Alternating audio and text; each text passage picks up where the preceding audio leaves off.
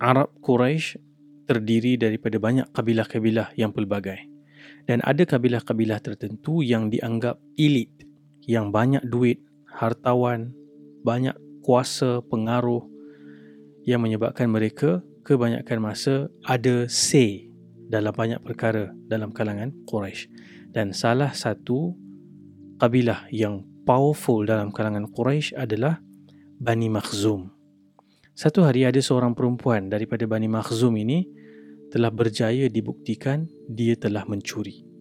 Tetapi disebabkan mereka ini daripada keluarga ataupun kabilah yang elit, mereka fikir apa cara kita nak settlekan benda ni, kita cuba nego dengan Nabi sallallahu alaihi wasallam. Lalu mereka bertanya, siapakah yang boleh menjadi kabel kita ni? Nak nego dengan Nabi sallallahu alaihi wasallam. Lalu mereka cadangkan Usamah ibn Zaid kerana Usama sangat rapat dan sangat disayangi oleh Nabi sallallahu alaihi wasallam. Jadi bila mereka cerita kepada Usama dan Usama pun pergi bercakap dengan Nabi sallallahu alaihi wasallam.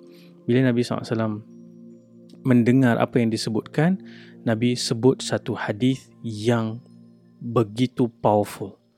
Nabi kata sallallahu alaihi wasallam, "Innama halakal ladzina min qablikum" أنهم كانوا إذا سرق فيهم الشريف تركوه وإذا سرق فيهم الضعيف أقاموا عليه الحد Kemudian Nabi berjanji, Nabi bersumpah, Demi Allah, lau saraqat Fatimah bintu Muhammad laqata'tu yadaha.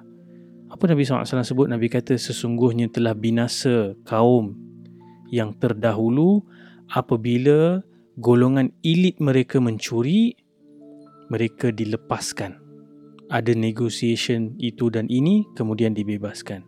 Tetapi apabila yang lemah, yang tak ada status, orang marhin biasa mencuri, didirikan ke atasnya hukuman. Kalau mencuri, cukup syaratnya, cukup konteksnya, dipotong tangan. Kemudian Nabi sebut satu punchline. Nabi kata, kalau Fatimah sebagian ulama sewaktu menterjemahkan dan mensyarahkan hadis ini mereka tak sanggup pun nak sebut nama Fatimah. Mereka sebut si fulana sebab kemuliaan penghormatan dan kasih sayang kita kepada Fatimah bintu Muhammad anak kesayangan Nabi sallallahu alaihi wasallam. Dan Nabi kata kalau dia mencuri nescaya aku akan potong tangannya. Masya-Allah tabarakallah.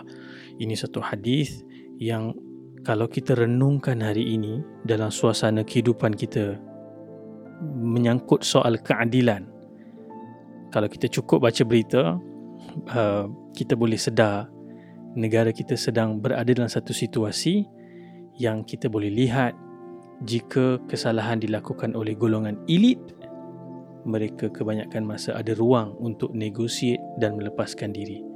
Dan apabila ianya orang-orang kecil Kadang-kadang curi sebab lapar, sebab anak tak ada susu, tapi disumbat dalam penjara. Begitu pantas proses penghakiman dan mereka mendapat hukuman. Dan Nabi kata jika ini berlaku, ini adalah resepi untuk binasanya satu kaum. Hari ini kita nak cerita tentang nama Allah Subhanahu wa taala Al-Adl Al-Muqsit. Allah yang Maha Adil dan Maha Seimbang saksama. Dan Allah Subhanahu Wa Taala sebut dalam Al-Quran dalam surah yang ke-6 ayat ke-115 wa tammat kalimatu rabbika sidqan wa adla telah sempurnalah kalimah Tuhanmu yakni Quran meliputi segala hukum-hukum janji-janjinya yang semuanya itu benar dan adil bahkan di dalam tempat lain dalam surah An-Nisa Allah Subhanahu Wa Taala kata Allah tidak akan menzalimi siapa-siapa walau sebesar sebesar darah. Sebab itu penting untuk kita hidup berprinsipkan keadilan kerana ia adalah foundation, asas dan dasar terpenting di dalam agama ini.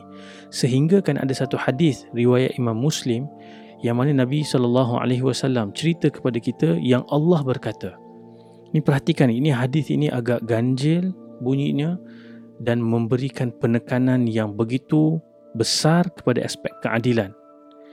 Allah Subhanahu wa taala berkata, "Inni sesungguhnya aku haramtu ala nafsi az-zulma. Aku telah mengharamkan ke atas diriku sendiri untuk melakukan kezaliman. Subhanallah. Allah Subhanahu wa taala yaf'alu ma yasha. Allah boleh buat apa saja sesuka mengikut kehendaknya. Tapi Allah sendiri mengharamkan ke atas dirinya. Rabbul Izzati wal Jalal Tuhan yang memiliki kuasa kemuliaan keagungan untuk dia tidak menzalimi sesiapa. Dan bahagian kedua daripada hadis ini menyebut wa ala ibadi fala tadhalamu adapun wahai hamba-hambaku ke atas hamba-hambaku jangan kamu berbuat kezaliman. Jangan kamu berbuat kezaliman.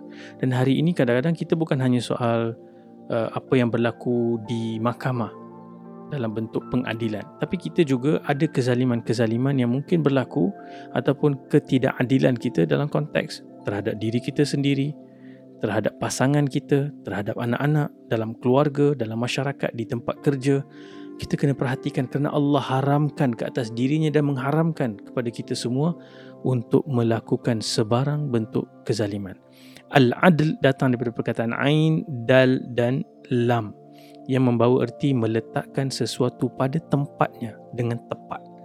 Dan muqsid datang daripada akar huruf yang membawa erti saksama, imbang.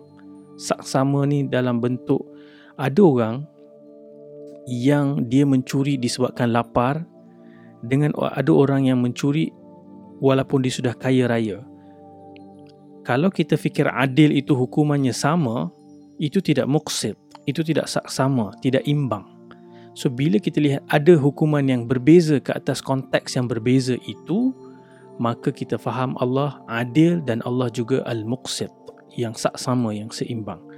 Sebab itu kalau kita lihat ada ketikanya di zaman Umar Al-Khattab radhiyallahu an walaupun hukuman hudud ni hukuman dalam Al-Quran dan pada ketika itu ia dilaksanakan dengan sama dan adil tetapi bila datang musim kemarau dan orang terpaksa mencuri untuk makan dan survive, Umar Al-Khattab menangguhkan hukuman tersebut kerana suasana dan konteks tidak mengizinkan untuk undang-undang itu berjalan. Ada konteks tertentu. Dan kalau hukuman itu dilaksanakan, walaupun ia untuk menegakkan keadilan, pada konteks tersebut ia boleh menjadi kezaliman.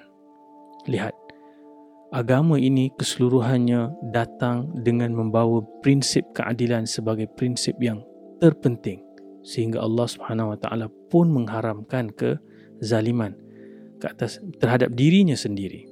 Dan bila kita cerita tentang bersifat adil, jangan zalimi orang, ada satu ayat Quran yang bila dibaca tu dia dia rasa meremang. Satu dalam surah Al-Nisa ayat 135 ayatnya agak panjang tapi mesejnya dalam ayat ini siapa yang mendengar saya uh, harap cadangkan. Boleh buka surah An-Nisa surah yang keempat dan baca ayat 135 yang mana Allah Subhanahu Wa Taala menyeru kita menjadi orang-orang yang sentiasa menegakkan keadilan dan berani berdepan termasuk diri sendiri atau ibu bapa kita ataupun saudara mara kita. Dan tidak takut pada ketika berdepan golongan kaya raya pun. Iyakun ghaniyan au faqiran. Berdepan orang kaya ke orang miskin ke yang penting prinsip keadilan. Jangan kalau dia miskin kalau dia OKU kalau dia budak yang didera diseksa maka kita diamkan. Tak apalah siapa pun tak bela dia dia pun tak faham apa mungkin no Allah kata fallahu aula bihima dan Allah kata jangan mengikut hawa nafsu kerana semua perkara yang kamu lakukan itu walau kamu sembunyikan di dalam diri kamu yang paling dalam Allah Subhanahu Wa Taala mengetahui. Dan kadang-kadang kita tengok mana keadilan kan? Kita baca berita ada ketikanya pekerja-pekerja asing ditahan ramai-ramai.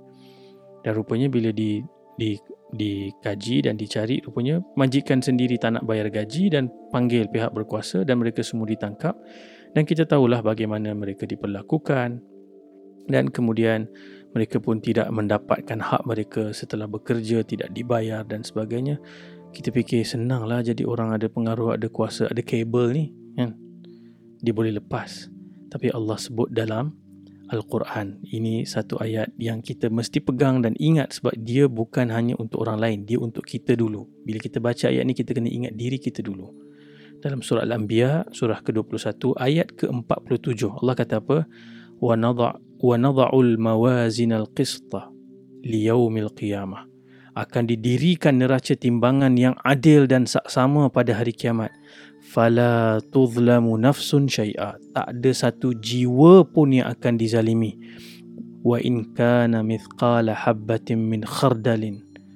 Allahu akbar. Walau satu perkara itu sebesar biji sawi kami akan bawa dan kemukakannya. Ataina biha wa kafa bina hasibin. Dan cukuplah Allah Subhanahu wa taala sebagai penghitung yang akan melakukan judgment.